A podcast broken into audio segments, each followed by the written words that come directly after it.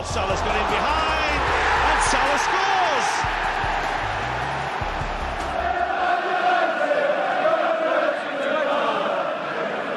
Punches it clear. Trippier again can deliver. And he does. Son's there! And he's won it!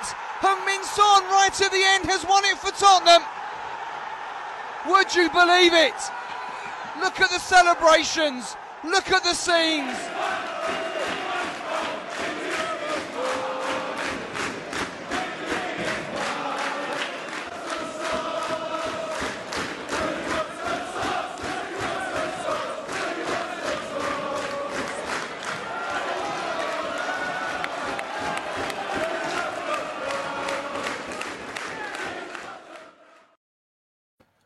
Ora, sejam muito bem-vindos ao Fever Pitch, versão 3, rivais, debater o futebol nacional, olhar para a jornada 4 da Liga Nós e entramos também em Semana Europeia e estamos a fazer este episódio hoje, antes de começar a Liga dos Campeões, por respeito ao nosso grande amigo Pedro Varela, porque para ele é só uma semana normal, uh, mas para, o ocuparmos aqui na terça-feira, uh, fizemos esta reunião. Pedro, pá, está tudo bem contigo? Não vou responder essa provocação. Está tudo bem, está tudo bem, está ótimo. Tudo ótimo. Boa. Não deixa, não tem não culpa, deixa não- o homem nem não posso jogar por ele. semana que lhe saiu as coisas bem. As coisas bem. Para um fim de semana, para um fim de semana que lhe saem as coisas bem, rouba pontos Não, um não, grande e, e já, já Não, entras não assim. saiu bem, não saiu é bem, que- aliás. É que já aliás havia malta aqui a comentar, então vocês vão fazer um programa na- em, em dia de Liga dos Campeões. Epá, temos que ver que para o Pedro é uma semana normal, não é? Exato, o jo- o jogo só começa às 8, apesar de estar a jogar a Juventus, mas só, jogo, só começam às 8 os jogos que interessam. Uh, não, há, há dois jogos a decorrer. Não, não é? há- pelo menos a Juventus está a jogar agora, que o É, Dinamo está o exatamente. outro, não Está a é? ganhar um zero com o gol do Morata. Exatamente. Eu, eu gosto da moral do João, tendo em conta que Liga dos Campeões este ano só mesmo eu, mas pronto. Opa, mas quinta-feira é qualquer coisa, não é, Miguel? Sempre é qualquer coisa. Hoje estava a Chama-lhe Não, chama-lhe não, qualquer coisa. Chama-lhe qualquer cuidado, coisa. cuidado que na Liga dos É. Campeões não há godinhos, atenção. Ei, atenção. Está bom, É. promete. Uh, Então não era, não era Olha, para falar de clássico. Vamos começar pelo Campeonato Nacional, vamos começar pela Liga Nós. Um, jornada que teve clássico. Uh, nós aqui, desde que começámos estes episódios, já apanhámos um, um derby, um clássico, um, é melhor, um derby de Lisboa, um clássico Benfica-Porto e agora foi a vez do clássico Sporting-Porto, portanto estamos aqui a fazer o, o pleno. Uh, deu, deu empate, já toda a gente sabe. Uh, tem aqui influência na, na- na tabela classificativa. Já vou querer ouvir a versão dos meus dois amigos, portista e sportinguista. O Benfica foi a Vila do Conde. Se calhar despacho já aqui um, a passagem do Benfica por Vila do Conde, a vitória do Benfica uh, que dá quatro jogos, quatro vitórias, liderança isolada, o melhor arranque do Benfica em quase 20 anos. Uh, e um dos melhores arranques até da- com Jorge Jesus, se não mesmo, mesmo o melhor, porque Jorge Jesus tinha muita dificuldade em, em começar os campeonatos. Campeonatos. Um, a vitória do Benfica em Vila do Conde, surpreendente no sentido em que eh, culturalmente é um estádio difícil, tradicionalmente é um estádio onde o Benfica eh, costuma ter muitas dificuldades. Havia um grande ponto de interrogação sobre a equipa do Rio Ave, pelo menos foi assim que eh, eu vi a antevisão do jogo, porque tínhamos tido ali um Rio Ave já em alta rotação com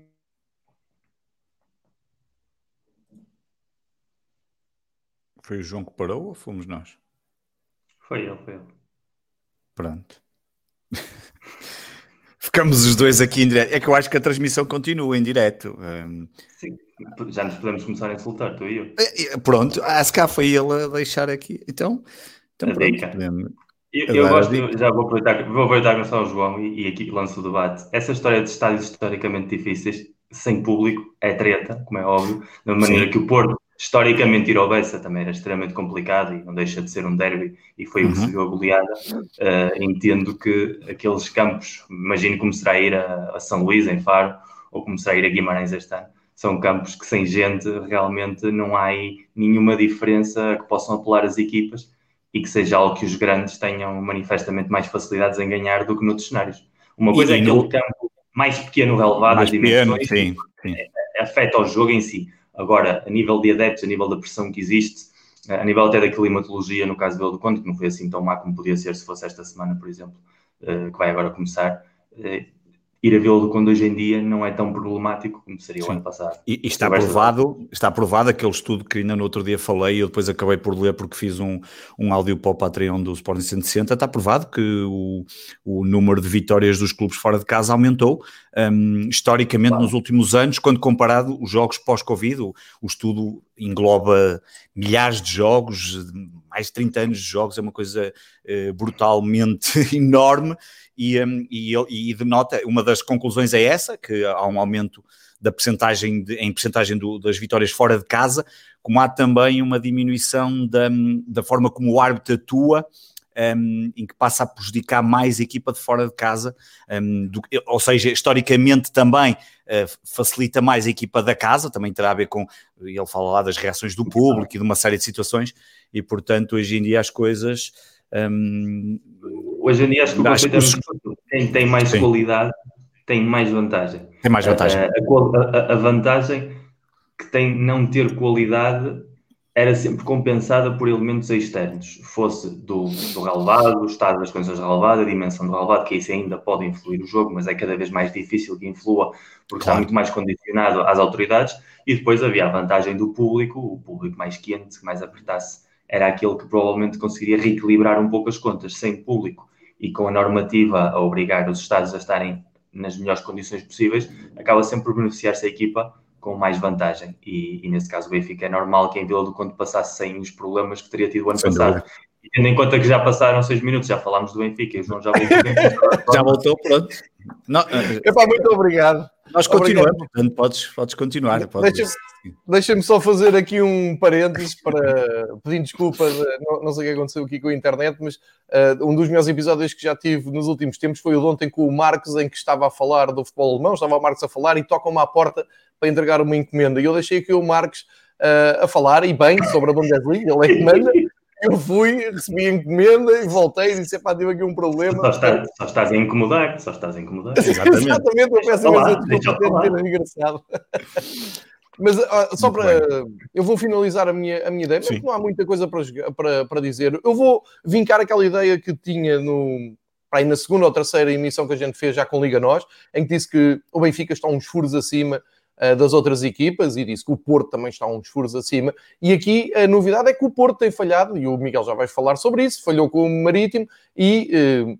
Com todo o respeito pelo, pelo Pedro, o Porto, depois de perder com o Marítimo, tinha que ir ganhar aquele clássico em, em Alvalade e também não me parece que tenha merecido uh, ganhá-lo. E, portanto, esta é que é a diferença para aquilo que eu disse. E voltando a repetir aquela ideia de que as outras equipas estão realmente um nível abaixo, e depois muita malta que me confrontou. Então as equipas estão abaixo, o Farense ia ganhando na luz e o Porto perdeu com o Marítimo. Sim, isso, vai, isso é o campeonato português, isso vai acontecer sempre, isso vai acontecer todas as jornadas nós vamos ter este desafio. Qual é a equipa que vai conseguir crescer numa noite desinspirada do Benfica ou do Porto uh, e podem, podem ter uma noite de acerto? Normalmente o que acontece Uh, foi aquilo que aconteceu do Porto no Bessa, foi aquilo que aconteceu agora do Benfica nos Arcos. Acho que o Benfica está, está a começar muito bem. É verdade também que o investimento faz, faz sentir, quer dizer, quando tens na frente. É verdade que nós aqui dissemos quando os reforços chegaram, eu não sou hipócrita, eu não vou dizer que conhecia o Darwin porque nunca, nunca o tinha visto jogar. Aliás, o vi jogar foi num jogo de acesso à primeira divisão pelo Almeria, não me pareceu nada especial.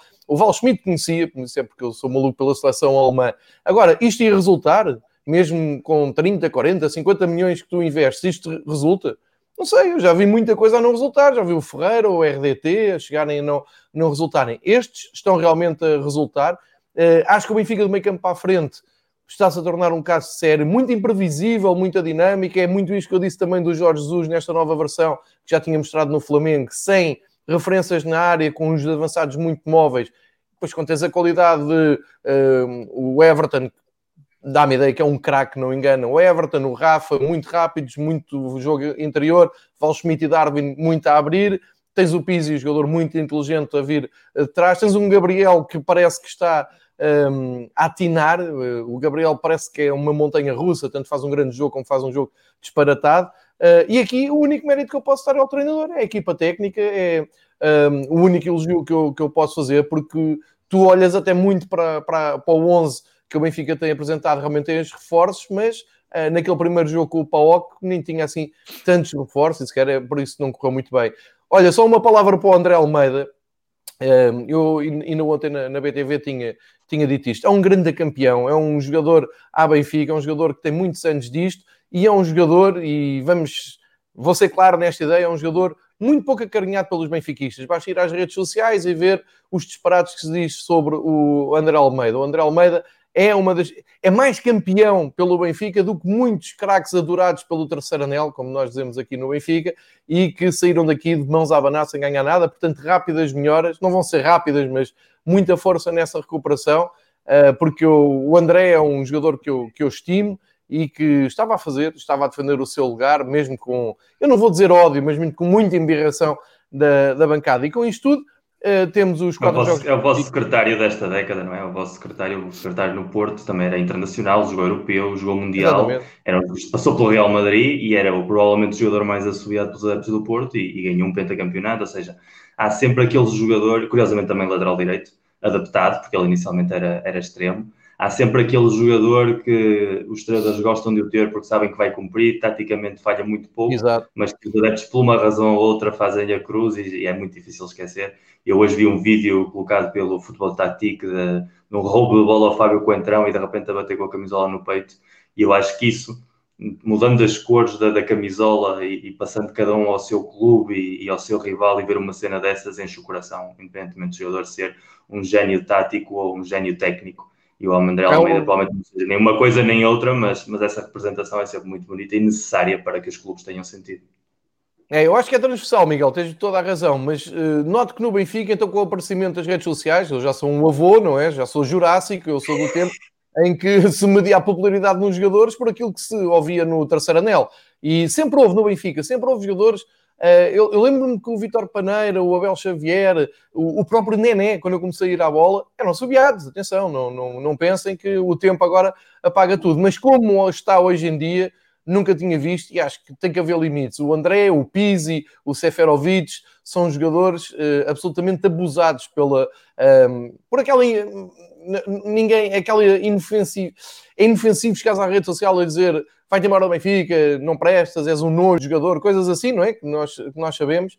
Uh, epá, estamos a falar de jogadores que ganharam já muitos títulos para o Benfica, fica só esta, um, esta um, linha, e por falar em linha e fazendo a ponte para o clássico, eu vou-vos dizer aqui algo, não sei se tiveram a oportunidade de ler hoje, estamos a gravar isto terça-feira, dia 20 de outubro. Hoje na bola saiu um artigo que eu até partilhei na, no, no Twitter, se quiserem podem ir lá, do Duarte Gomes a falar de, do que é que se está a passar com estas coisas do VAR. Ele, ele tem uma, uma, uma conclusão que eu acho que todos partilhamos aqui, que é acima de tudo o que está a falhar é que não explicam, ninguém comunica, ninguém explica nem critérios, nem os meios, nem as mecânicas, nada. E, e eu uh, só estou a chamar isto porque aquele fora de jogo que eu vi tirado ao Darwin uh, antes de sofrer um possível penalti, porque não foi isso que, que o VAR foi analisar, Uh, mas está fora de jogo. Então eu estive 30 e tal anos da minha vida a ver mal o futebol, porque eu estava sempre a alinhar a linha de fora de jogo pelo corte no, no, da relva, não é? E a olho nu tu olhas e pá, é impossível ver ali fora de jogo. 40 e não sei quantos centímetros de fora de jogo. Fiquei muito preocupado com isso. Olhando depois para, para o clássico e vi o jogo completamente à vontade, de fora, uh, só o futebol pelo futebol. E uh, vou direto só à, àquele caso que vocês depois vão dar a vossa opinião um, e que o Duarte Gomes hoje fala, eu concordo absolutamente com ele. Aqui o que está mal nem é sequer se aquilo é penalti se não é penalti. O que está mal é o que é que o Tiago Martins chamou o árbitro. Porquê? Ele não tem. O VAR diz, o protocolo diz, o VAR interrompe quando vê que é uma decisão absolutamente desajustada, que, não, não, que está a cometer um erro. Epá, ninguém no seu ninguém, pelo menos de uma forma honesta, consegue dizer houve toque, não houve toque, foi com o pé, foi com a mão, o jogador desequilibrou-se. O árbitro estava lá e marcou, foi aquilo que lhe pareceu. O Tiago Martins chama o árbitro e diz: é pá, não.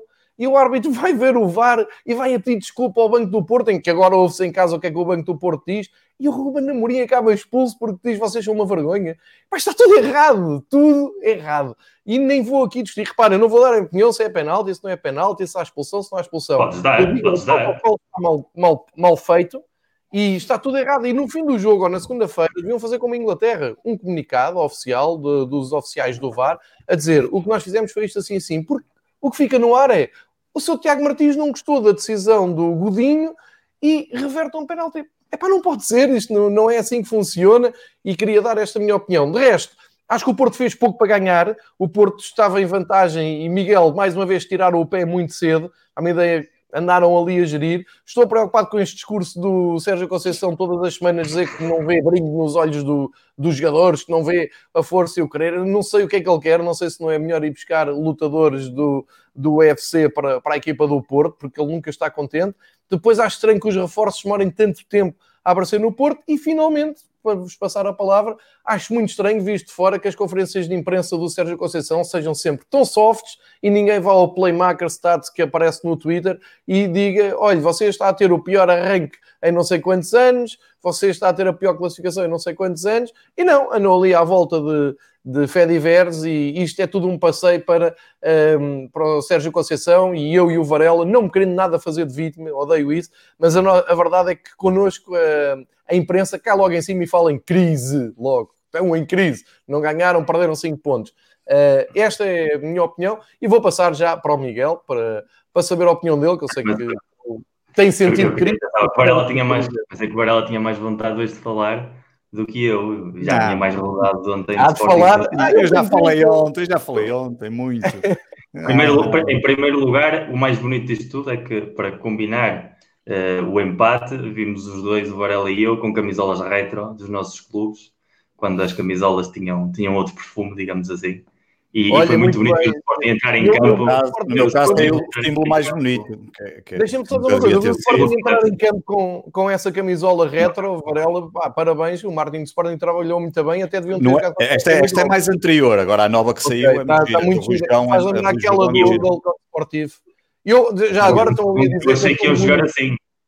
Olha, eu sou o único que não trago camisola, camisola do Benfica, trago uma camisola preta uh, para compensar a falta de memória da Federação Portuguesa de Futebol, que esqueceu completamente o Ângelo Martins, uma das grandes glórias do futebol português, uh, e que eu manifestei no Twitter, e pronto, está aqui o, o meu protesto e o meu luto pelo senhor Ângelo Martins, uh, que foi um enorme jogador do Benfica e da seleção. Miguel, segue. Inventaste isso agora, mas ficou-te muitíssimo bem. Muito bem, não é? e, e é verdade, é verdade. Pronto, é muito fácil. Uh, vamos trás para a frente. A imprensa, sinceramente, uh, eu acho que a imprensa, uh, normalmente associada ao Porto, é, são, está perfeitamente domesticada, isso há muitíssimo tempo. em relação a, aos jornais de Lisboa, eu, como raramente leio a imprensa portuguesa, não tenho visto o que é que foi dito. Agora, eu sabem que sou sempre crítico com a gestão de Sérgio Conceição e, e foi o primeiro a, a dizer, ou dos primeiros a dizer, que este início de campeonato está muito aquém das expectativas. É verdade que é o início do campeonato mais complicado dos três. Já houve um jogo em Braga, com o Braga, uh, no Dragão. Já um jogo Sporting, ou seja, dois em quatro jornadas, dois dos quatro candidatos a ficar nos quatro primeiros já foram. Ou seja, bastaria o jogo com o Benfica e a parte de cima ficou fechada. Falámos daqui da última vez, o jogo com o Marítimo é uma derrota, são três pontos perdidos, mas foi um jogo completamente atípico. Ou seja, a capacidade que o Porto teve de perder esse jogo é mítica no sentido em que falhou quantidades eh, infindáveis de golos, eh, alguns deles até bastante fáceis, e uma excelente exibição do guarda-redes iraniano no Marítimo, mas aquele era um jogo claramente para ganhar, e o que foi feito em campo devia ter sido suficiente para ganhar. Foi basicamente um azar. O que aconteceu em Alvalade é diferente. O que aconteceu em Alvalade foi um resultado justíssimo. O Porto não mereceu ganhar, o Sporting também não. O Sporting existe eh, muito bem nos primeiros 15, 20 minutos. Eu acho que o Sporting entrou muitíssimo bem, com uma dinâmica muito positiva. Tentou ser uma equipa uh, mais acutilante, digamos assim. Eu acho que conseguiu encostar o Porto no início. Depois o Porto foi equilibrando o jogo ao largo da primeira parte, uh, soube criar mais ocasiões na, na, parte final. Acho que a reviravolta no marcador, tendo em conta a qualidade do jogo na segunda parte, uh, na, no final da primeira parte, desculpa, fazia sentido, porque o Sporting, apesar de criar ocasiões, não criava tantas ocasiões de golo como a qualidade do jogo demonstrou nos primeiros 15 minutos e depois a coisa foi se equilibrando. Na segunda parte, o ascendente do Sporting foi evidente e o Porto cometeu o erro crasso de se meter atrás demasiado cedo. Acho que quis gerir o resultado quando exatamente aquilo que eu já tenho dito e que não só eu, bastantes pessoas críticas com a gestão dessa coleção é que é um treinador que não sabe controlar jogos, que não sabe gerir resultados. É um treinador de vocação eh, de jogo direto. E quando tu estás a jogar com uma equipa que está em casa, que não tem nada a perder e que decides abdicar de ter o controle e decides forçar o futebol direto com jogadores ainda para mais que não estão rotinados na equipa, porque o Porto nas primeiras três jornadas, e também falámos disso aqui, era a equipa que vinha do final da época passada, era a equipa campeã nacional, a equipa que tinha ganho a Taça de Portugal, mas com a saída tanto do Danilo como do Alex, houve ali uma reestruturação da equipa, só que o Sérgio Conceição quis fazer foi tentar fazer essa reestruturação com os jogadores que já estavam no plantel, o que não significa que fossem dar o mesmo rendimento, com a única exceção do Zaidu, no, no lado esquerdo, cuja estreia uh, não é que tenha ficado aquém, mas demonstrou perfeitamente o que é. Um jogador que tanto faz um centro perfeito, que, que gera uma ocasião de gol, como depois comete erros infantis atrás e o lance do penalti. Estás a falar só do, do, já a falar só do substituto do Alex Teles, que para mim é o melhor jogador do Porto dos últimos anos. Sim, sim, a parte disso e da influência que tem o Alex Teles na forma como a equipa joga, na forma como a equipa interpreta as ideias do Sérgio Conceição. Uh, a aposta é por um jogador de um perfil muito diferente, um jogador que defende francamente mal. O lance do penalti, para mim, pessoalmente, não é penalti, mas o Zaidu está a pedir que marquem penalti é fácil dizê-lo assim, porque faz tudo aquilo que um jogador não devia fazer para provocar um penalti. Aquela mão não pode estar ali, aquele salto não pode ser feito daquela maneira. Depois pode-se discutir a intensidade ou não, ou se realmente teve impacto na ação, na ação do jogador contrário, mas não podes, como jogador, fazer aquela interação defensiva numa grande área. Nenhum jogador de elite se pode permitir um erro disso. E o que o Zaido demonstra é que, obviamente, não é um jogador de elite, porque é um jogador que há dois anos estava no Campeonato de Portugal. Um jogador que o ano passado teve uma boa época no Santa Clara, mas a jogar em três posições diferentes, com um know-how tático ainda bastante reduzido, que pode até ter uma margem de progressão interessante, mas que não é para um rendimento uh, imediato. E, aliás, foi literalmente varrido do jogo a nível tático pelo, pelo Pedro Gonçalves, que é um jogador superlativo e, e, seguramente a melhor contratação que o Sporting podia ter feito. E por aquele lado esquerdo, onde o Porto demonstrava sempre muitíssima solvência, uh, houve muitíssimos problemas. Se a isso juntamos no lado direito só o Manafá, basicamente o Porto demonstrou ser coxo a defender. De resto do quarteto defensivo, o único jogador que esteve bem foi o Pep, que foi um bombeiro em todos os momentos do jogo, mas que não pode estar em todos os lances. E depois, a nível de construção de jogo, foi muito deficiente. O Porto teve muitíssima dificuldade com a bola nos pés, abusou em excesso em procurar o jogo às costas dos defesas. Foi inteligente o ano passado como interpretou a forma de jogar de Ruben Amorim, jogando com o Marega e com o Soares, este ano, utilizando apenas o Marega contra três centrais, acabou por tê-lo engolido literalmente pelo esquema defensivo do Ruben Amorim. E se não fosse aquele golo de quase diria de futebol de rua do, do Corona, com aqueles gestos técnicos que, aquela, que já não vemos este tipo de futebol, é, é um golo mesmo a recordar outras épocas, a produção ofensiva do Porto teria sido fraquíssima. Na segunda parte, o único lance de perigo foi com o Taremi já nos descontos, uma equipa sem dentes, uma equipa sem vontade de querer eh, ganhar e, portanto, o empate do Sporting veio em consequência de uma excelente segunda parte da, da equipa leonina e, à parte disso, de uma vontade do Sporting realmente de querer fazer algo muito mais do que o Porto. Isto o que é que nos mostra? Um Porto claramente com dores de crescimento, da mesma maneira que as três primeiras jornadas havia continuidade, eu tinha dito aqui na semana passada, vamos ver como é que o Sérgio Conceição vai fazer a equipa agora funcionar com jogadores diferentes a crítica que ele faz no final da conferência de imprensa a um jogador que ele não nomeia, porque como é um treinador extremamente valente, que diz que gosta que o peso seja ele a encarregar, mas que todos os anos encontra sempre um alvo, que curiosamente ocupa sempre a mesma demarcação no terreno de jogo. No primeiro ano foi o Oliver Torres, o ano passado foi o Nakajima, este ano acabou de chegar o Felipe Anderson e já, já está marcado.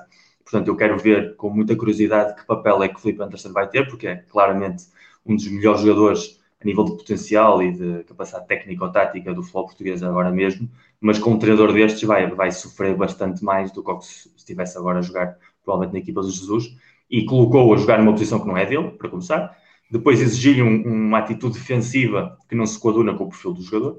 E em terceiro lugar, uh, acabou de os lançar aos leões e a partir daí, literalmente, e a partir daí uh, já o tem queimado quando ele devia estar precisamente era tentar construir uma nova família, falando num dialeto muito à, à Balneário Porto, e eu acho que nisso, Sérgio Conceição, foi exatamente o problema que ele teve na segunda época em que perdeu o campeonato. Vinha de uma dinâmica muito positiva, título campeão, e falhou completamente a reconstrução. E eu acho que este ano ele começa a dar sinais de ir pelo mesmo caminho. E nós falámos aqui muitas vezes, cinco pontos de atrás em quatro jornadas é muitíssimo. Obviamente que a derrota do Marítimo foi um incidente que pode acontecer ao Benfica em qualquer jornada. Empatar em Alvalade é empatar em casa de um dos três grandes é um mau resultado, mas não é um péssimo resultado. Uh, portanto, dentro desse cenário, não é aqui uma catástrofe, mas agora a verdade é que vai ter de começar a correr atrás do prejuízo muito cedo, vai exigir à equipa uma resposta muito forte nas próximas jornadas. A Liga dos Campeões pelo meio, todas as semanas com um desgaste físico, mental e psicológico, e há todo um processo de reconstrução com muito poucas sessões de treino, sem saber se vamos ter contagiados no, no futuro, sem saber que dinâmica táticas é que vamos ter. Portanto, eu tinha avisado aqui a semana passada, até finais de novembro, o Porto 2020-2021 vai ganhar forma. Vamos ver se ganha forma demasiado tarde ou se ainda chega a tempo de dar concorrência a um Benfica que está a começar, como se lhe exigia, pela qualidade do plantel, pelo investimento realizado, por ter começado a pré-temporada mais cedo por causa do desafio da Champions e, portanto, ter os jogadores mais rotinados nas vidas do treinador e porque teve um calendário que ainda não teve de jogar nem com Sporting nem com Braga e, portanto, é, o grau de dificuldade dos, dos, rivais também não foi a mesma que aquela que nós tivemos até agora. E a bola é toda tua, Pedro. Espera, não quero responder ao João Alves só, que está a perguntar uh, acerca do facto do Martínez ter... O, o, João Alves está a perguntar se queria sim, sim, estou, estou a ler. É sim, o, o Taremi... Mas para quem não está a ver, deixa-me dizer, é sobre Taremi... o facto de Tony Martínez ter entrado à frente sim. do Taremi. O Taremi jogou pela seleção. Portanto, teve uma viagem larga. O Tony Martínez trabalhou durante todos os dias com o Sérgio Conceição. O Sérgio Conceição é um treinador muito desse perfil. Ele nem sequer convocou, por exemplo, o Grujic e o Sar, uh, que podia ter convocado. Convocou o Felipe Anderson, porque o Felipe Anderson ficou a trabalhar com a equipa. Mas no caso do Grujic, por exemplo, ele foi com a seleção da Sérvia e, portanto, não esteve às ordens da, das semanas de treino, os dias de treino que houve. Entendo que a decisão dele não tenha sido tanto pela mais-valia do Tony Martínez em função do Taremi, porque o Taremi já tem acumulado minutos. Continua a ser um crime o Taremi ser suplente do Foco do Porto, mas isso é uma questão completamente distinta. Mas o Taremi vem de jogar com a seleção iraniana, vem de viagens, tem um cansaço diferente, e o Tony Martins estava fresco, ainda não tinha jogado. Trabalhou com ele toda a semana, portanto, no planeamento para o jogo, deve ter feito parte dos exercícios que ele buscava fazer, e entendo que tenha sido esse o motivo por dar-lhe preferência. Agora, vamos ver no seguimento das próximas jornadas, já com o plantel na sua totalidade, sem nenhuma pausa para seleções, tão cedo, qual é a ordem que o Sérgio Conceição vai dar aos jogadores por posição. Ok, acho que está muito bem respondido. Pedro Varela, é a tua vez de entrar, entras mais tarde, mas é também por castigo sim, sim. não teres cumprido a tua obrigação de ganhar o clássico, não é? Porque eu estava Exato, a torcer claro. pela tua claro. equipe. É, o problema é esse, é tu torceres. Pedro, como é que viste o clássico? Olha, eu vou começar por aquilo que é que, que é mais negativo e ou que me preocupa mais enquanto olho para o Sporting nos jogos contra os grandes. Um, desde que esta direção está no clube, nós nunca ganhamos o Porto e o Benfica, e isso é uma preocupação que é algo que já não acontecia há algum tempo. O Miguel no outro dia dizia que o Porto demorou algum tempo até recuperar e o ano passado venceu e que já não ganhava há muito tempo em Alvalade, que era uma coisa que nós até já tínhamos voltado a recuperar, ganhar também alguns jogos ao Benfica, não sei o que mais, e agora estamos outra vez a voltar àqueles célebres anos, um, então com o Porto, que eram clássicos em que nós jogávamos muito em Albalade e depois ia lá o Domingos uma vez à frente, ou Costa Adinova, ou uma coisa assim de género, e pumba, e lá íamos para nós, e lá perdíamos um zero, e depois as estatísticas mostravam que nós, e não sei o quê, não sei quantos passos e posse de bola. Sim, veio ali mesmo do fundo, essa do Sim, Domingos. sim, sim, é do Costa Adinova está-me aqui entalada. Porque dois, anos, dois anos seguidos, o Domingos, aliás. Exatamente, exatamente. E, um, e portanto, mas para lembrar que, que que obviamente os campeonatos não se ganham só com esses jogos, mas ganhar esses jogos ajuda muito a ganhar os campeonatos, porque quer dizer qualquer coisa da equipa, pelo menos. Pá, não, uma coisa é não ganhares um jogo em seis, não conseguis ganhar em seis, eh, não, em quatro. Eu já estou a fazer mais porque o ano passado ainda foi pior, porque nós não conseguimos praticamente ganhar a nenhum dos seis primeiros lugares, ganhamos para aí um ou dois jogos, num total de, de, de 12 jogos. Eh, e portanto isso é preocupante, nós temos uma dificuldade grande. Um, ehm, eh, nestes últimos tempos em conseguir uh, vencer a Porto e Benfica. E isso, obviamente, está associado às melhores equipas que Porto e Benfica têm, ponto final, não, não há dúvidas absolutamente nenhuma. A equipa do Porto e do Benfica é muito melhor do que a equipa do Sporting e, portanto, um, nestes momentos decisivos tem sido, tem vindo ao de cima essa qualidade. Esse, esse é, o primeiro, é o primeiro destaque, portanto, ainda não foi este sábado que conseguimos voltar às vitórias contra os grandes. Depois, um, o Miguel fez o filme, eu diria, concordo praticamente tudo, sabemos que discordamos no, no penalti, mas digo já alguma coisa sobre isso, mas concordo em, em absoluto aquilo que ele disse, um, e espantou-me até ver alguns jornalistas dizerem que o Porto tinha sido muito superior na primeira parte, um, quando o Sporting na primeira parte tem quatro oportunidades de golo claras, uma delas deu golo, tem a oportunidade, e depois tem outras três oportunidades um, que poderia que poderia ser, que poderia ter sido feliz, e, portanto não me parece, até ao nível de posse de bola, lembro de alguém falar disso, o Porto terminou com 50,5%, portanto mais, mais 1% que o Sporting em termos de posse de bola, e hum, eu acho que o Sporting entrou muito bem, o Porto depois equilibra, passa para, para a frente, marca o, o segundo gol, é um, é um, grande gol, como o Miguel diz, mas também só possível numa defesa como a de Sporting, aquilo nasce tudo mal, vem de um canto a nosso favor, de uma bola mal enfim, é o miúdo, é novo, vai ali ao choque, não consegue, na carga, não, há ali um, um choque e, e, e, depois não, não consegue apanhar o jogador, depois aquilo, eh, dois jogadores do Porto desfazem completamente é, a defensiva do Sporting. E esse é um dos problemas que o Sporting vai ter, é perceber o que é que vai valer um, ehm, este, este, este trio defensivo, se vai continuar com o Atos Fedal e... Um, se esses dois, pelo menos, eh, vão continuar, porque me parece claro que Neto não pode continuar, portanto eu já nem conto com Neto, espero que Ruben Amorim rapidamente refaça isso. O Neto pode ser daqueles jogadores que ainda há bocado estávamos a falar, já nem sei se foi em off ou em on, que estavam a falar de secretário, eh, pode ser daqueles jogadores importantes para, e dizem que dentro do balneário é absolutamente fundamental e aquelas coisas todas, mas depois dentro do campo não é jogador para o Sporting, pelo menos para ser titular. E, e eu sou capaz... para ela, quem é que acha que... Oh, oh, Pedro, é dar oportunidade aos miúdos. Temos lá um que já o ano passado jogou, fez alguns jogos, o Quaresma. Sei que teve aqui uns problemas por causa do Covid e, portanto, ainda não regressou. E, eventualmente, temos o Gonçalo Inácio, que é um jogador que também um, tem mostrado qualidade. Agora, acho que, é, acho que temos que dar oportunidade aos outros, é a velha história. Quer dizer, se aquele não está a funcionar, um, tu vais ter que mudar. Ainda não vou queimar o Fedal, porque acho que, que a nação de Sportingista já um, como vive num ambiente de guerra civil, às vezes as opiniões têm muito mais a ver com aquilo que pretendem que aconteça, mesmo com o Sporting ganhando, ou seja, queres dizer, alguns que estão tão contra esta direção que é difícil às vezes entender e dou dois exemplos classe, eh, fáceis de perceber. Eu não percebo, e disse isso isto no final do jogo, eu não percebo como é que algum sportinguista pode estar contra a contratação do Pedro Gonçalves e do Nuno Santos. Podem estar contra os negócios e em si, percebo isso. Agora, contra a contratação em termos de jogador e de qualidade, acho que o Nuno Santos já tem mostrado uh, qualidade e o Pedro Gonçalves acho que já não há dúvidas nenhumas. E, portanto, aí vamos ter os nossos maiores problemas e isso ficou à vista. Ias dizer qualquer coisa, Miguel, força. Sim, ia só dizer mais uma coisa. Uh, Sim a questão é, o Porto jogou muito mal, eu acho, sobretudo na segunda Sim. parte. O Sporting também jogou francamente mal. Foi um derby Sim. mal jogado, um clássico Sim. mal jogado.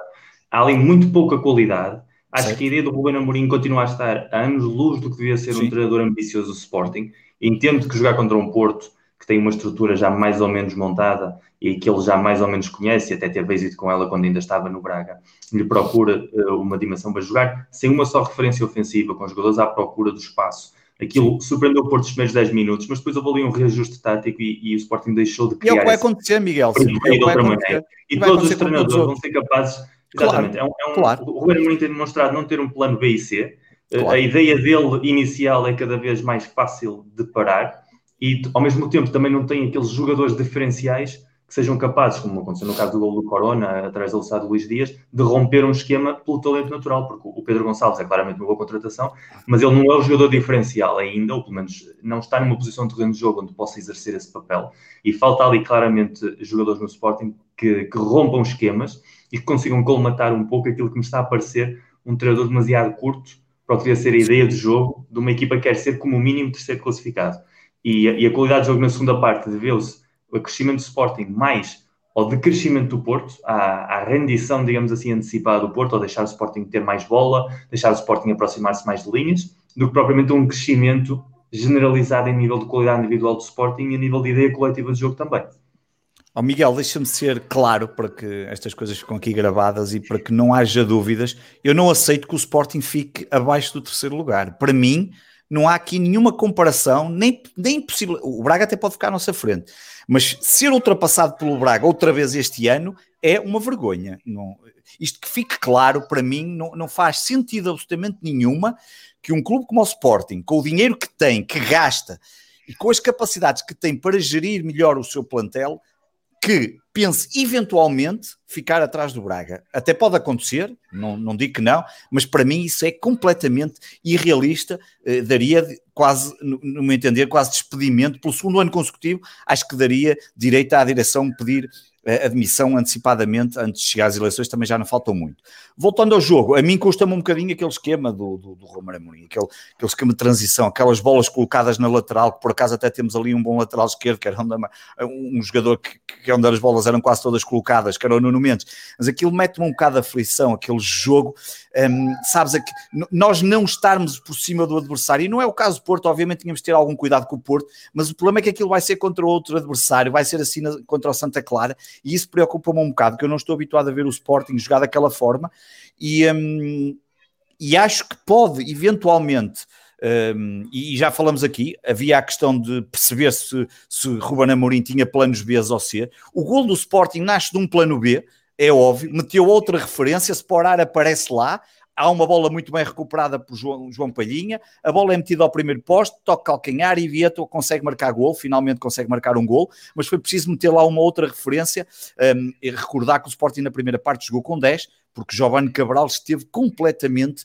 um, aliado do jogo, não, não, não estava ali, as bolas não lhe chegavam e eventualmente o que pode eh, mudar aqui um bocadinho é a chegada de João Mário. João Mário, dos poucos minutos que teve em campo, vê-se perfeitamente que é um jogador que está hum, que tem qualidade muito superior uh, ao, ao, ao, que encontramos no resto do plantel. Um, viu-se nas disputas de bola, viu-se na, na, na, qualidade de passe e, um, e, e recuperando fisicamente, acho que podemos ganhar, porque Pá, se o ano passado ainda tínhamos um Bruno Fernandes que vinha buscar jogo e que, enfim, que, que, era o motor desta equipa, este ano está difícil de encontrar. Não sei se Pedro Gonçalves e João Mário poderão fazer João, ali qualquer coisa. É que a questão é essa: tu metes o João ao pois, lado do Pedro e, e, crias ali uma conexão, mas depois eles conectam com quem? Pois. Não tem uma referência à frente com quem conectar. Pois, não tens essa é a questão. não tens mas um o treinador é que devia de saber o que é que vai fazer e ter muito tempo para fazer isso. Eu sei. O Varela é? falava do Giovanni estar ali meio perdido. Eu, eu pergunto. Completamente. Não fazia, não dava jeito ao Sporting começar com o Sporar como sendo referência de ataque neste sistema que joga tão por fora, com futebol tão exterior. Ter uma referência no ataque como o Sporar, embora não seja uh, um enorme ponto de lança. Eu, eu, eu, acho que ele quis aproveitar precisamente o facto do Porto estar sem o Danilo. Os dois médios centros do Porto, que já falámos muitas vezes, são oito, não são seis. Então o espaço entre os dois centrais e o espaço entre os dois médios há ali um quadrado em que se tu colocares jogadores sem nenhuma referência física, eles podem movimentar-se ali com maior facilidade, sabendo que o Porto defende mal, porque a temporada do Porto este ano... Encheu muito o Porto, não é? O Porto encheu muito, baixou muito Exatamente.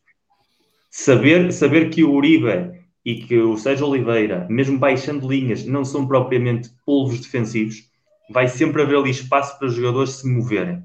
Agora, isso pode funcionar com equipas que defendam tão mal como o Porto, ou equipas que lhe permitam ter esse quadrado. Uma equipa coloca ali um trinco, curta o circuito imediatamente qualquer ideia de jogo que implique ter jogadores ali sem referências. Então aí já tem de jogar com avançado centro no meio dos centrais. E o Sporar não me parece ser um avançado centro à altura dos pergaminhos do Sporting. Seja, não é, mas não temos melhor e nesta altura merecia a titularidade, Miguel. Eu, não temos melhor, infelizmente. Um, pelo segundo ano consecutivo conseguimos não contratar um ponta de lança, deve ser difícil. Não, não deve haver ponta de lanças no mercado, uh, mesmo de refugo. Não, não sei como é, que, como é que é possível nós continuarmos assim, mas o que eu acho, o que eu acho impressionante é que hum, vamos ver o que é que vai acontecer na próxima semana. Vamos jogar ao Santa Clara, aos Açores, e, vamos ver que tipo de esquema é que o Ruben Amorim vai fazer, se tirou, se houve aqui alguma aprendizagem, se vamos manter a mesma coisa, porque senão vai acontecer o mesmo que o ano passado, as equipas vão acabar por perceber, como acabaram por, por perceber, como acabamos por ter uma segunda parte de campeonato já com o Ruben Amorim, em que os resultados não apareceram e que, que rapidamente acabamos por perder o, o, o terceiro lugar e acabamos no, no, no miserável quarto lugar. Dizer uma última coisa em relação a isto só um, sobre o, o penalti. Eu, inicialmente, a mim parecia-me penalti no lance da, da mão. Admito que hum, fosse um lance que pudesse não ser, não ser marcado penalti e que outras pessoas pudessem pensar o, o contrário, só pelo lance, só pela parte da mão.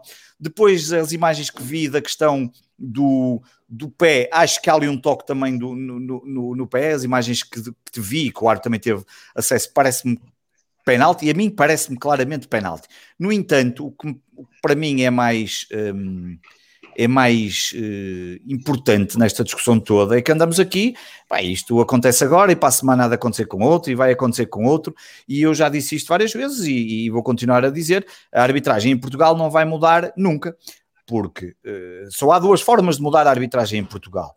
Se Porto e Benfica quiserem, porque é importante, porque são os dois clubes que neste momento estão na moda de cima e, portanto, um, diria que entre acusações que fazem um ou outro, uh, a coisa vai andando e, e, e têm sido campeões e, portanto, são os dois clubes que não sei se terão interesse em que isso mude assim profundamente, além das queixas que vão fazendo, na minha opinião, ou então, se os outros um, clubes que muitas vezes queixam, mas depois só se queixam nas conferências de imprensa e depois desaparecem as queixas, um, se juntassem e tentassem mudar aqui qualquer coisa, porque o que está em causa para mim é, é o problema dos godinhos, estes godinhos, estes godinhos que são maus árbitros. Há bocado o João falou do protocolo, o protocolo é claro.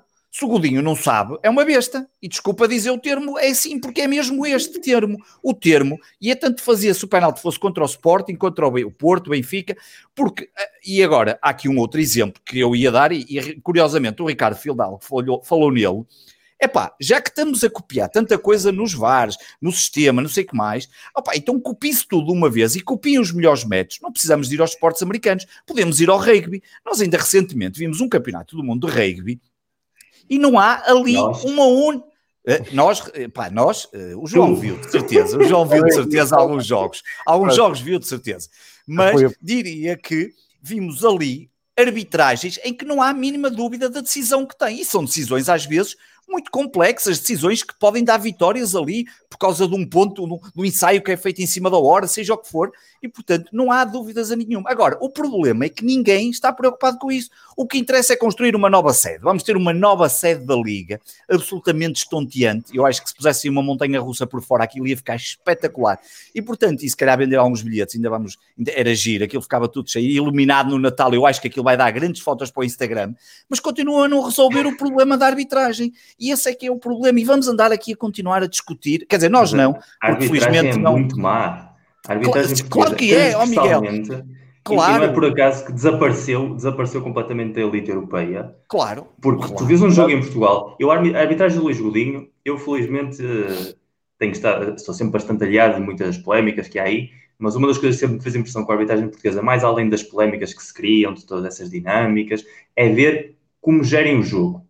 Porque um erro de assinalar penalti ou fora de jogo, isso acontece em Espanha, em Portugal, em Inglaterra, no Brasil.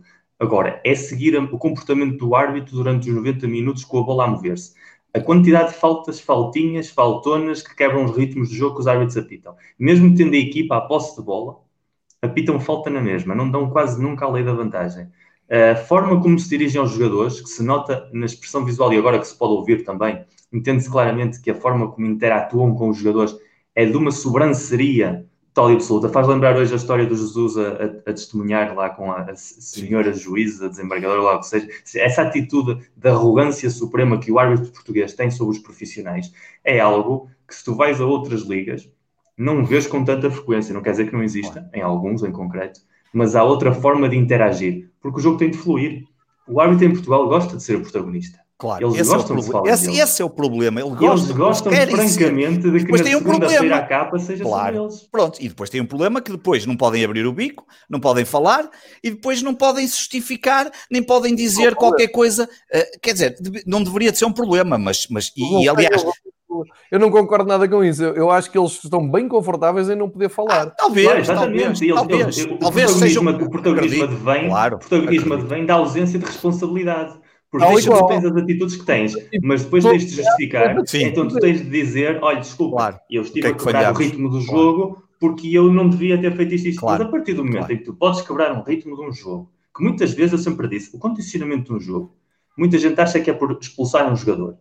Muitas vezes é uma soma de amarelos, muitas vezes é uma soma de faltas. Numa equipa que está em crescendo, que tu de repente apitas 4 ou 5 faltas, quebras completamente dinâmicas. Há formas muito inteligentes de controlar ritmos de jogo que vão muito para além de marcar um penalti ao minuto 93. Isso normalmente quem faz são seguramente os árbitros mais desastrados. Os árbitros que querem que o jogo corra como eles querem que corra e não como o jogo deve correr, sabem perfeitamente o que fazer. E se em Portugal o podem fazer e saírem impunes, isso automaticamente dá-lhes carta branca e faz-los sentir acima da lei. O problema é que nenhuma entidade devia estar acima da lei. Nem o treinador, nem os jogadores, claro, mas nem os árbitros. E em Portugal eles estão claramente acima da lei. E deixa-me só dizer aqui uma última coisa só sobre, sobre o jogo, que, tem, que é uma coisa que tive a oportunidade de, de apreciar porque, porque como estava a ver o jogo no, no canal inglês Free Sports um, e como agora o, o, o, os, os, estádios estão vazios, nós ouvimos uh, muito mais os, os, os, os, intervenientes, nomeadamente os bancos, ouviam-se bem na transmissão, porque depois a transmissão tinha uma vantagem, que ao contrário das transmissões portuguesas, transmissões televisivas desportivas portuguesas não estão constantemente a falar, não estão ali a criar um ruído intenso que é, tem que sempre dizer qualquer coisa, está ali, parece que estão a relatar via rádio, que é, um, que é um bocadinho diferente em que tu tens que criar uma imagem algo visual. Na televisão não, estás a ver, complementas. Ali não, os estudantes gostam de estar ali a falar. E na Free Sports, como eles estavam, falavam menos, ouvia-se muito, muito mais os, os intervenientes. E pá, e uma coisa que se percebeu claramente, e nós aí somos uns anjinhos de todo tamanho, é que o Banco do Porto mandava vir de minuto a minuto, com qualquer que fosse a decisão. Eu até acho que eles chegaram a mandar vir com decisões que lhes eram favoráveis. Aquilo é. E nós não, nós estivemos ali caladinhos. Claro, depois o Ruben Amorim foi logo abrir o, o bico logo no único lance que não se poderia abrir, não é? Nós já sabemos como é essa coisa. Tu até podias chegar lá e convidar o árbitro para tomar um chá e dizê-lo da forma mais ordeira, mas é óbvio que estás ali a tentar tirar-lhe o protagonismo e, portanto, vais ser expulso e vais lá para cima para a bancada, que é para não ter mais. Eu disse isso há pouco. Há, há uh, exatamente, eu sei, eu, eu, eu lembrei-me disso porque reparamos muito, estava aqui com um amigo a ver o jogo e pá, era impressionante porque se ouvia muito e nós realmente somos um bocadinho anjinhos. Havia uma falta e não sabíamos. E quando era ao Porto, havia ali aquela pressão, que é uma coisa não só cultural, como o Miguel já falou aqui é, também, do Porto, tem muito a ver com o Porto, e também é muito cultural no Sporting, que também também é. não, não, deixamos andar, a coisa está tudo bem, pronto, e queremos estar aqui de bem com, com tudo e todos. Tão grande entre os dois comportamentos que é vá para a rua o Ruben Amorim, foi por isso que eu disse. Pois. E não, eh, eu, eu, eu, eh, já que estamos a falar nisto do, do, deste novo futebol em que se ouve tudo, primeiro tenho aqui uma teoria. Acho que a Sport TV devia pagar mais ao Benfica para ter estes jogos sem público, porque o Jorge Jesus só por si Uh, garante ali um aumento é? Só ouvir o Jorge Jesus a dizer ao, ao, Gabriel para passar a bola, para dizer ao, para dizer ao nosso defesa direito, ao Gilberto, aquece lá dentro. Isto acho que merecia um cachê à parte. Brincadeiras à parte, epá, já agora vou dizer, vou, eh, odeio fazer isto em público, mas tu, tu eh, eu, não, eu, não, consigo resistir. Tu estavas a dizer dos comentários do. Que nós, e nós agora somos obrigados a ver futebol na televisão, que é uma coisa que não me acontecia tanto Sim. antes da Agora tenho que ver tudo na televisão. Uh, eu ontem estava a assistir ao Boa Vista uh, Vitória. Vitória. As duas coisas. Primeiro, para dar toda a razão ao Miguel, realmente os árbitros querem ser protagonistas. Há lá um lance em que é pontapé de canto e só estás a ouvir o árbitro, que agora até me falha o nome, o árbitro que estava aos berros, ouvias em casa assim: Eu estou a ver-vos, eu vou marcar falta. Uh, vocês estão-se a agarrar um pontapé de canto normal, em que os jogadores estão ali uns em cima dos outros. Assim que a bola partiu, eu marco a falta ao Ravi Garcia. Epá, eu fiquei a olhar para aquilo assim, isto é porreiro, é que isto é mesmo assim que isto funciona. Pá, depois na, na, na, na repetição, outra vez, que o Rabi Garcia ia fazer, mas ele não teve tempo de fazer falta. A bola partiu, marcou logo falta para mostrar quem manda. E a outra coisa é que, o comentário, e a gente paga, não é? Paga para ter a Sport TV. Uh, o narrador impecável da Sport TV é, é, o Ivo, acho que é Sim. o Miguel, acho meu, que... meu, meu colega de faculdade, grande narrador. Ah, o Ivo, além de, de, grande profissional da Sport TV, ainda tem aquele festival de cinema no Porto um, que, é, que é muito válido. Uh, e ao lado dele, só para. Epá, eu vou dizer que era, é o Hugo Almeida, não tenho nada contra o Hugo Almeida, nada. Mas só queria aqui deixar uma ideia. Epá, não é obrigatório ter jogado a bola, ter sido internacional português. Para saber comentar. Para saber comunicar. O, o André, e agarrando nas tuas. O Hugo, desculpem, agarrando nas palavras do Varela, é ruído. É poluição sonora. Pá, ele não tem jeito para aquilo. Pode vir a ter, sim, mas pá, há cursos para isso, não é? Há estágios.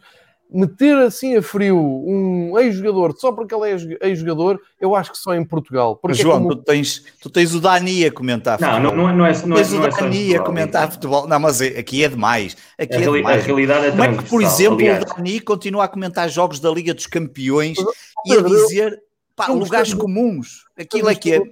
Eu acho que o Dani comunica. Não gostando do estilo Dani, ele, ele comunica. O Hugo está ali forte. Em esforço. Pois está, pois acredito, claro. E é, e é... O, o, Dani é mais, pertence mais a outra escola. Por exemplo, aqui em Espanha tem a realidade de que, como não há tanto complexo quando há comentários de jogos de equipas espanholas, eles têm sempre o cuidado de escolher alguém que está associado a esse clube. Sim. E essa pessoa atua quase como comentador adepto. Eu lembro, por exemplo, um jogo mítico que aqui foi a final da Copa del Rei entre o Real Madrid e o Atlético de Madrid, que o Atlético de Madrid ganhou uh, com o gol do Miranda. O Futre estava a comentar pelo Atlético Madrid é. e estava o Manolo Sanches a comentar pelo Real Madrid. E quando o Atlético Madrid marca gol, o Futre começa aos gritos a dizer gol, gol, gol em direto. Isso acontecia em Portugal. Numa final Benfica Sporting, e tu tinhas um antigo Sportingista a gritar em direto gol, gol, gol, e tínhamos aqui montado um filme que duraria todo o verão. De uma em coisa Espanha, que é completamente é natural. Da, em Espanha seria a expressão absoluta da maior normalidade. Aliás, se fosse o contrário, as pessoas até estranhariam. E é para mim, o problema da televisão e aqui ao lado, é outro mundo. Uh, aqui, o problema da televisão, para mim, divide-se em dois campos e é muito difícil encontrar o, o ponto intermédio. Por um lado, há os ex-profissionais que são uh, que vêm no, na televisão que podem fazer carreira e alguns fazem muito bem. Por exemplo, provavelmente um dos melhores apresentadores do futebol atual é o Gary Lineker, foi alguém que desde que ainda era jogador e já estava a pensar fazer carreira na área da comunicação e trabalhou muitíssimo para isso, formou-se, foi uma pessoa que quis estar do outro Mas lado da câmara, ainda era jogador e hoje, e hoje é um, um, um craque autêntico na maneira de comunicar e estamos a falar de um homem que foi provavelmente um dos dois ou três melhores jogadores do mundo no tempo em que jogava, na, na posição dele pelo menos, e depois há aqueles ex-jogadores que são colocados pela história que têm no clube, na seleção, mas que não sabem comunicar, mas que encontram ali uma forma de viver, de continuar a ver a vida e utilizam os contactos que têm, e isso é o que acontece na maioria dos casos. E depois há um segundo problema, que no caso português, eu acho que é exacerbado ainda para mais, que é o futebolês. E o meu problema com o futebolês é o seguinte, eu adoro futebol, leio tudo sobre futebol, posso ler livros de treino, posso ler livros de tática, da mesma maneira posso ler livros de história, posso ouvir programas de todo tipo, podcasts de todo tipo. Quando tu estás a emitir num canal televisivo, estás a transmitir para um público transversal. Não é função de um comentador televisivo ser um educador televisivo.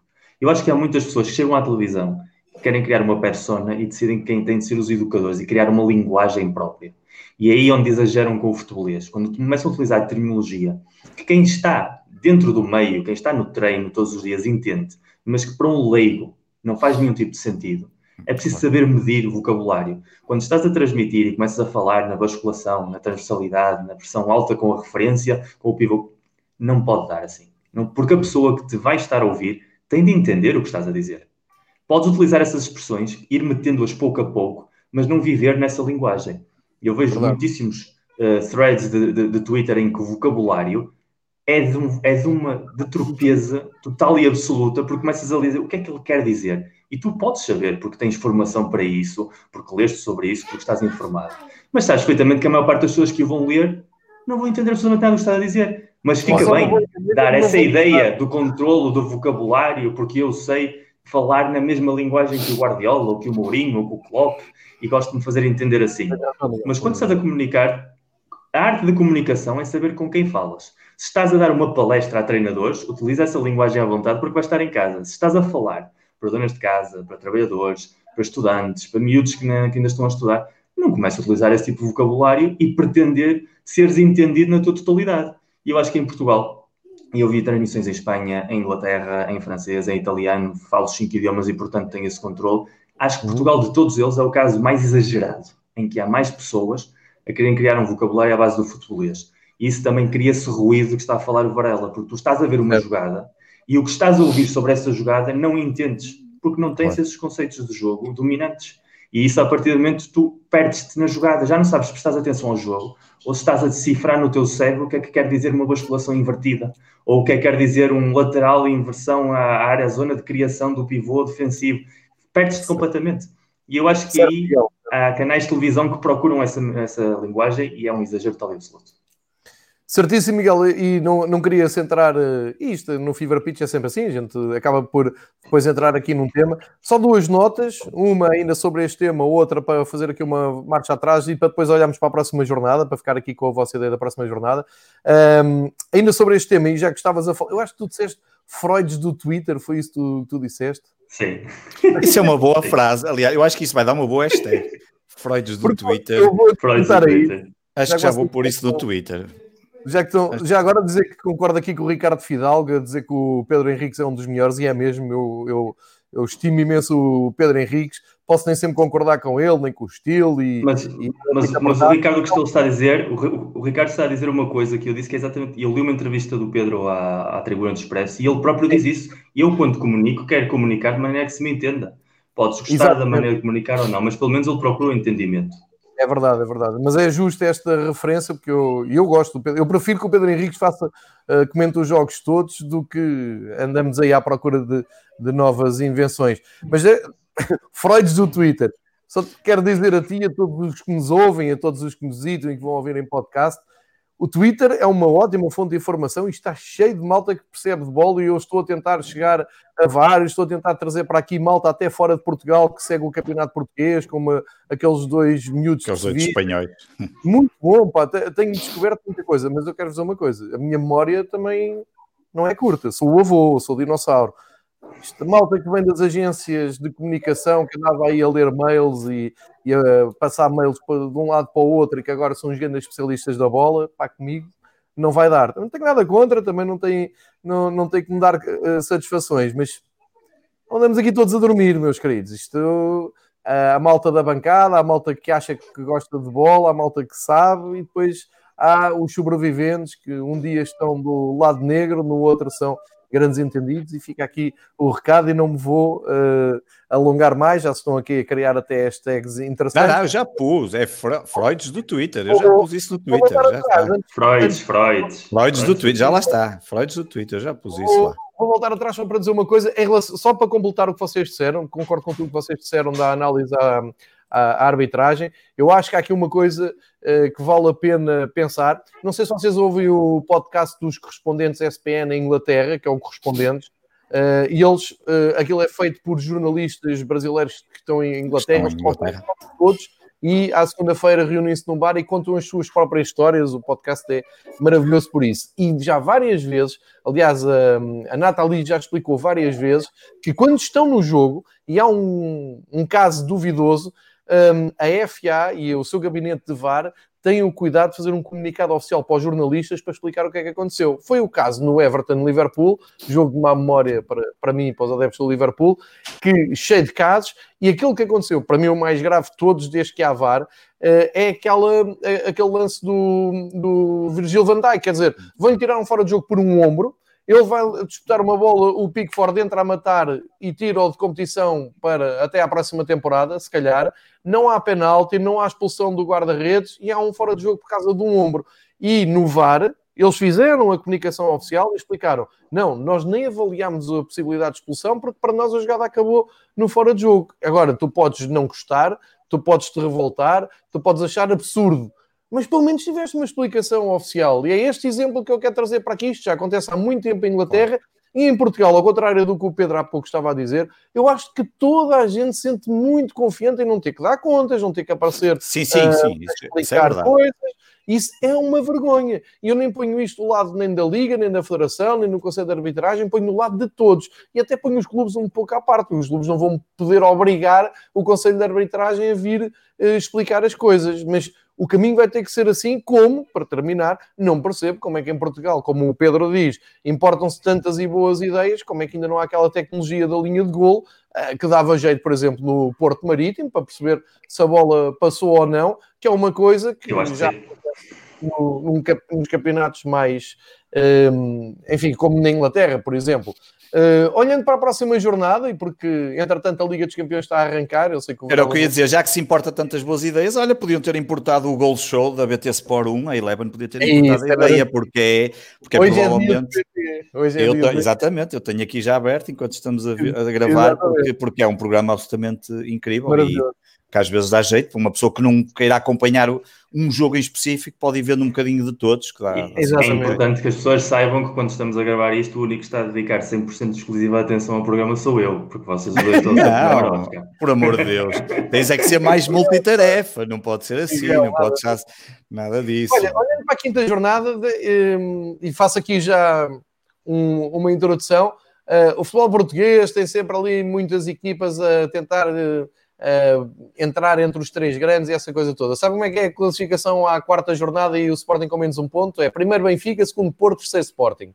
É verdade que o Santa Clara e o Vitória de Guimarães têm os mesmos pontos do Sporting, mas o Sporting tem menos um jogo. Portanto, dia 28, hora... já se sabe. Dia 28 de julho. Dia 28. Outubro, desculpa, de julho. Outubro. A, a ordem já está restabelecida uh, em Portugal. Estão os três clubes mais poderosos na frente e vamos ver como é que é daqui para a frente. O que eu vos pergunto, uh, jornada 5, tudo tranquilo para o vosso lado? Benfica recebe o Bessade, o Porto recebe Gil Vicente, Sporting vai uh, aos Açores jogar com Santa Clara como é que estamos? Estamos confiantes, três pontos para cada um, não vai haver aqui grandes dificuldades. Eu digo já, eu desconfio sempre do Bessado, do Petit, porque mesmo em ano do Benfica campeão, o Benfica conseguiu empatar em casa com a Bessado.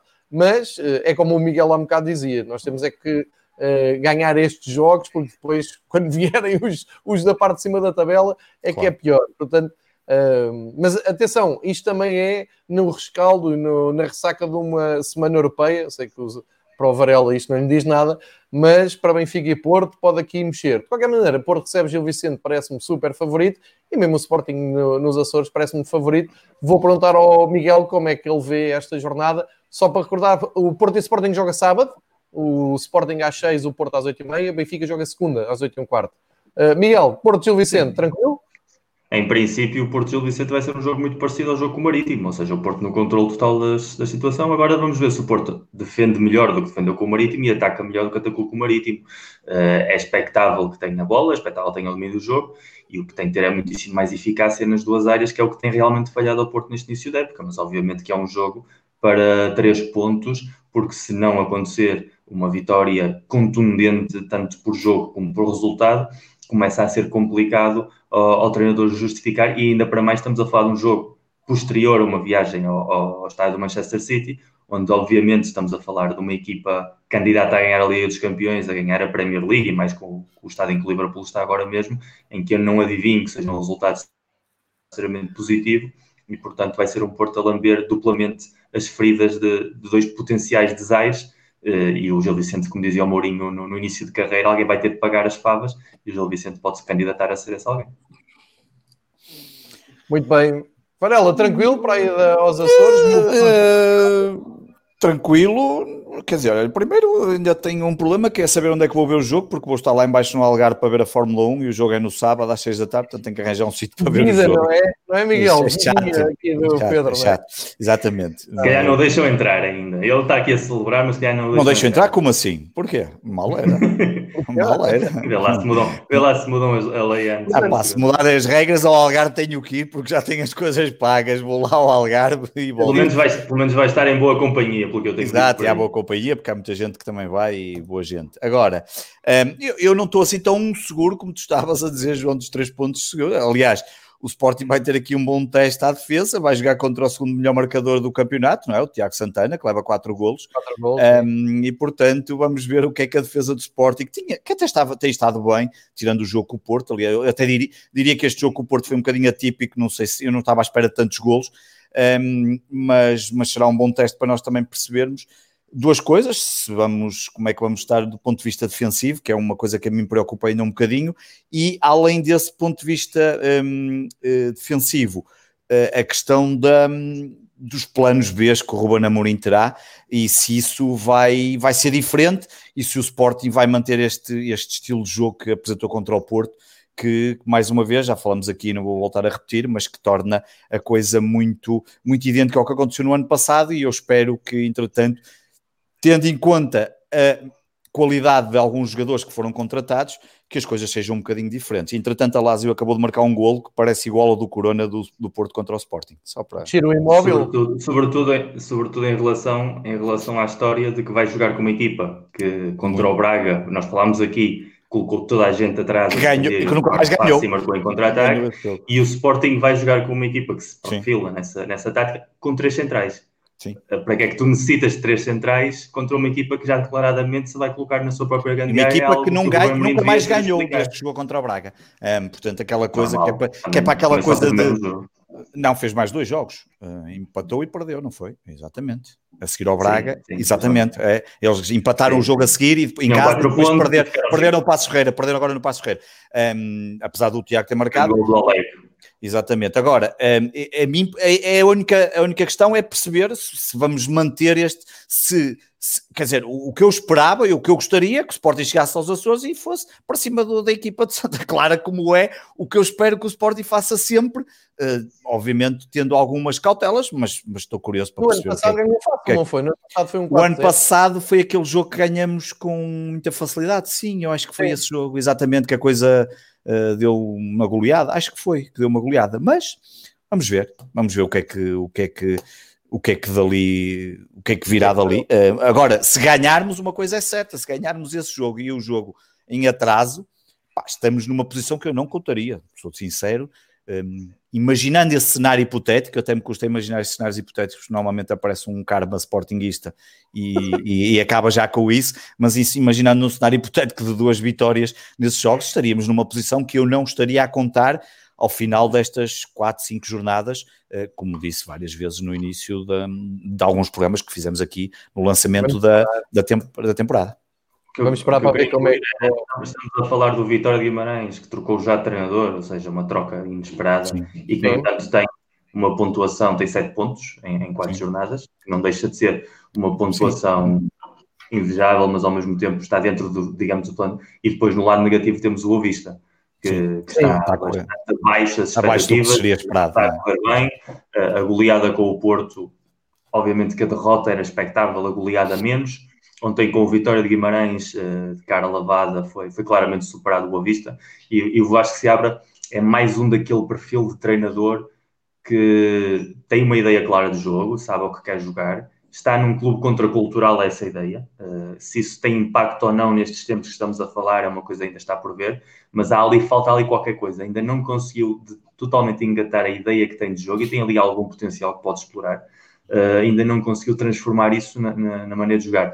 Se não conseguir nas próximas duas ou três jornadas, eu tenho a clara sensação de que a passagem dele pelo Bessa vai ser mais curta do que provavelmente nós esperaríamos no início da época e, e o Boa Vista que apontava e alto, apontava a ser, nós falámos aqui sobre uma equipa que tinha potencial para estar a lutar pelos lugares europeus, pode ter um ano bastante mais complicado do que o que parecia.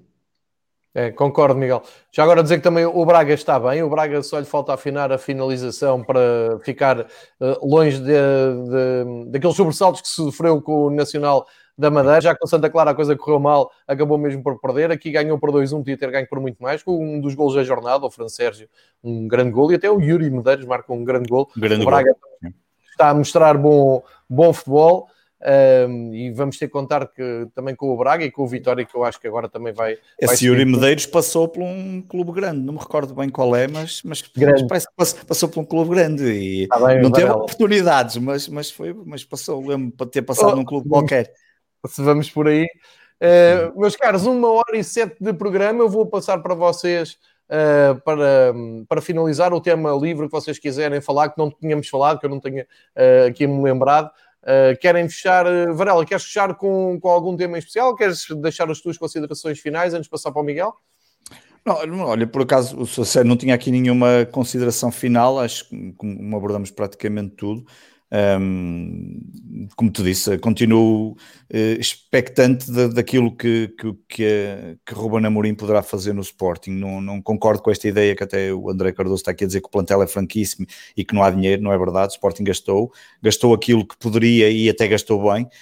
Um, agora acho que está mais na cabeça do treinador e nas ideias que ele pode passar para dentro do campo do que, do que e, e, quando digo que o plantel não é assim tão fraco, não estou a comparar com o Porto e Benfica, que já falamos disso e que sabemos perfeitamente que são plantéis superiores, mas, mas estou curioso para perceber o que é que, é, o que, é que é, o que é que ainda pode fazer e o que é que pode melhorar e onde é que vai mexer para que não tenhamos os sabores da, da época passada, porque não são admissíveis, especialmente para um treinador que custou 14 milhões, no próximo mês já custará 15, depois 16, ainda vamos chegar ao final do ano a pagar para aí 20 milhões por ele e transformar-se-á provavelmente no treinador mais caro da história do futebol mundial a ser contratado um, eh, e, e, a ser, e a ficar em dívida no primeiro ano. Mas, mas, mas para já é isso e, um, vamos ver o que é que o próximo fim de semana nos traz. Que novidades Muito é que vamos ter.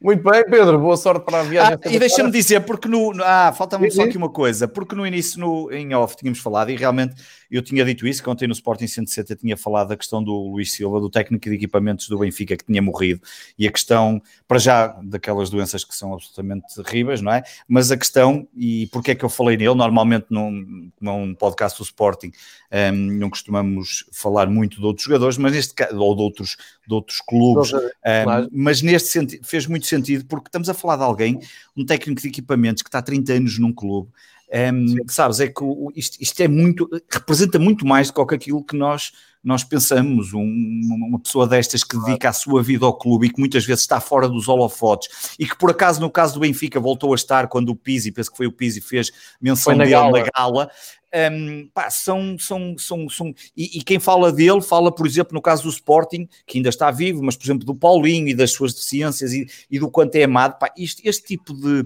de pessoas dão muito e representam muito para aquilo que o futebol é e da essência do que é o futebol e que, apesar de tudo, vivemos épocas de futebol modernos e onde há clubes a tentar fazer ligas sobre a alçada da FIFA com hum, somas milionárias, como ainda hoje ficamos a conhecer, entre clubes ingleses, alemães e mais não sei quem. Um, pá, isto, ainda há espaço para haver estas, estas coisas e por isso é que eu falei nele e, e obviamente os pésamos para, para, para, a família, porque isto representa muito do que há, do, do, do que é a, miti, a mística de um clube e daquilo que representam estas pessoas um, para, para os seus clubes e também para os seus adeptos. Muitas vezes os, os motoristas, os autocarros, as, o, a pessoa que trabalha no museu há não sei quantos anos, o seccionista das modalidades que está há não sei quantas, há décadas no clube, um, e, que, e, e, por isso é que eu, eu falei isso, porque, porque, porque são absolutamente fundamentais e, e foi uma perda, obviamente, não só para o universo benfiquista, como obviamente para todos, sem dúvida. É bem lembrado, é parte o futebol em que são os jogadores é que mandam para tu quando vês os vídeos dos jogadores um, a recordarem o Luís Santos, o roupeiro mítico do Benfica, uh, percebes que ali é que está a alma, se calhar aquela mística que tantas vezes fala uh, tem muito a ver com isto e com estas ligações. Antes de passar aqui ao Miguel, aqui um, uma sugestão para o Miguel, hein? consegues ver uh, o Unidici? Football United, sim. Esta é um, a versão da, da revista uh, italiana. Não sei se tu conheces uh, a sim, revista é um italiana, bicho, número, número, uh, número 34. E apanhei aqui em Lisboa só para fazer uh, alguma, algum ciúme, que eu sei que tu vais mandar agora revistas das boas para Lisboa e quero-te agradecer publicamente por isso. Miguel, as suas considerações, além das belíssimas camisolas que é de usar em, podcast uh, mais, é, mais... É, temos, temos, temos de combinar a da Dani ao mesmo tempo, porque é para criar aqui uma distopia visual. uh, passou exatamente o mesmo com o Valência esta semana, que também morreu o roupeiro, que era roupeiro da equipa dos anos 70, o Espanheta, e também gerou uma série de ondas de solidariedade. Eu acho que qualquer de nós que conheça um clube a nível do seu interior, das suas entranhas, seja porque trabalhou num clube ou, ou já teve vivências dentro do clube, através da associação, através das casas, ou gente que jogou a bola, como eu pelo menos, e que sabe perfeitamente como é que é o dia a dia do treino ou de estar nos clubes, sabe perfeitamente que um clube se faz mais das pessoas que lá estão todos os dias a, a trabalhar, a picar o boi, como se diz no Norte, do que propriamente com os jogadores que estão um, dois, três, quatro, cinco anos e depois vão sempre à sua vida, e é aquilo que os adeptos veem mas eles sabem dentro quem é que os apoia. Muitas vezes eles são pais, são confidentes, são pessoas que em lesões lhes estão a dar um apoio que provavelmente o treinador não tem tempo, alguns treinadores até não querem mesmo dar porque condicionam-os psicologicamente.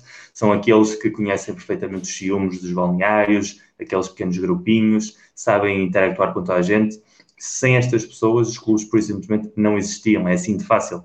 Portanto, cada um dos funcionários dos clubes merece da nossa parte, eh, dos nossos clubes a nível individual e a nível de futebol coletivo, um enorme aplauso, porque eles são literalmente os heróis anónimos e eu acho que todos nós conhecemos dentro do nosso clube pessoas assim e todos nós sabemos, e sobretudo quando vamos baixando os escalões dos clubes para clubes mais modestos, essa importância vai crescendo, há menos ruído, há mais humanismo, digamos assim, e, isso é importante que as pessoas saibam que o futebol é mais do que jogar o FIFA, é mais jogar o Futebol Manager, é mais do que ver um jogo da bancada, é, é realmente uma cadeia humana de sentimentos e, e são pessoas como estas que, que, nos fazem relembrar sempre o que é a verdadeira alma de um clube.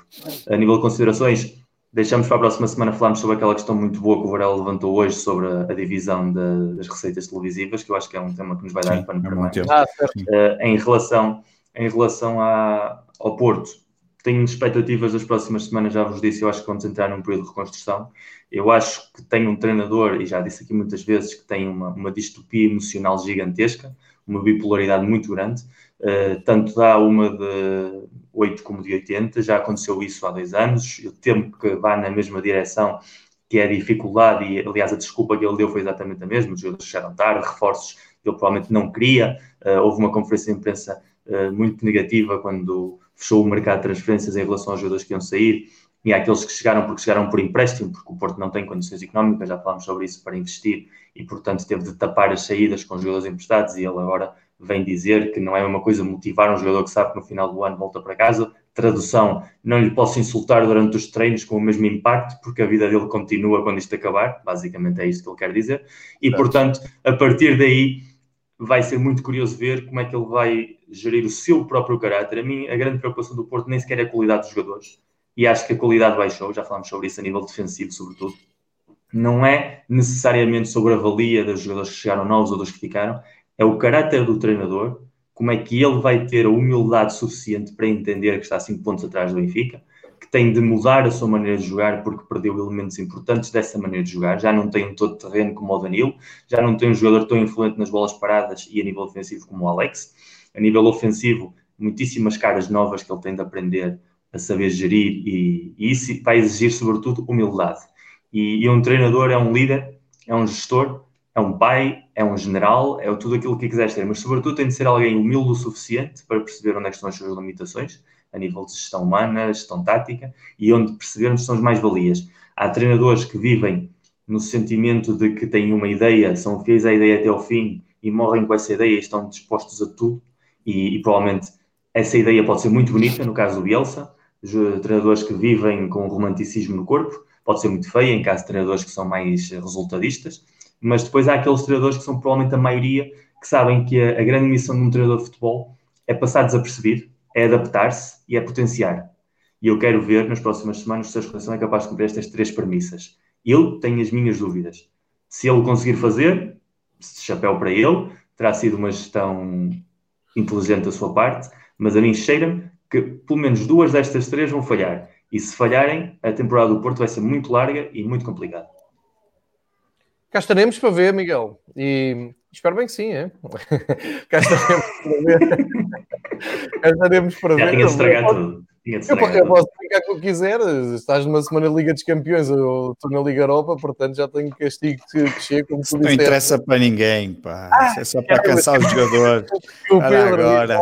Penalti para o Manchester United. Isso é o que ah, ah, não, parece... acho que é, exato. Não, Varela, tu vês penalti foi, foi, falta de, foi falta de Zaidu? oh, penalti, nem precisa de ir ao VAR, olha, nem precisa de ir ao VAR. Peraí, deixa eu ver. Não, não, não, e é parecido com o Godinho, o gajo é careca e tudo.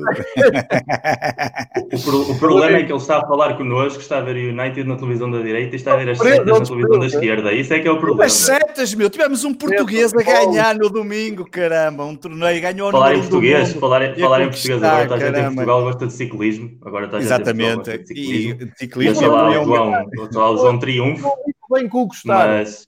Eu respeito. O problema é comentar. Apareceram... entender e entender. Percebes? Essa... Fica, fica isto no ar só para a próxima semana. Vamos falar de ciclismo para a próxima semana, é isso? Fica, não, fica só para reflexão. Penalti não, porque o Porto é que ganha, portanto não. Penalti para o Bruno Fernandes marcar. É, Vou-te dizer que, que falhou. Falhou? falhou. Aqui, aqui ainda não chegou. Já é a segunda vez que falha, então, mas que é isto? O que é que se passa? É só, só para ficares a saber. Eu, só para saber. Eu ADN Sporting. Reunião tá. de 20, 20 de outubro. outubro. Uh, após a quarta, quarta jornada, antes da quinta jornada, Semana Europeia, não querendo deixar aqui ninguém de fora desta conversa, fica assim encerrada. Falámos um pouco de tudo. Uh, hoje uh, o imprevisto levou-nos a comentadores e a comentários e também ao VAR. Falámos um pouco disso, mas é esta a magia de, das reuniões dos três rivais aqui no Fever Pitch, sempre que é possível, sempre uh, com intervalos de mais ou menos uma semana. Meus amigos, acima de tudo, fiquem muito bem, fiquem em, um com saúde, fiquem em segurança, tratem-se bem. Quero-vos aqui na próxima reunião boa sorte para todos os compromissos que vão, vão ter, boa sorte do ponto de vista pessoal, depois desportivo, quer que se espalhem ao comprido, ao comprido. Que é o, eu sei que também estão todos a torcer é por equipas polacas esta semana. É e assim é bonito. Eu nem sei contra quem vocês jogam para depois. Like Poznan, pai. Nem o João sabe, o João ainda teve que pensar duas vezes. É a única, é azuis e brancos, é a única coisa que eu preciso saber. Like Poznan, exatamente, azuis e brancos. Olha, pronto. Miguel até, até lhe vai ser mais fácil torcer pelo Lech Poznan. Grande abraço, até para a semana. Grande abraço, até para a semana. Um abraço.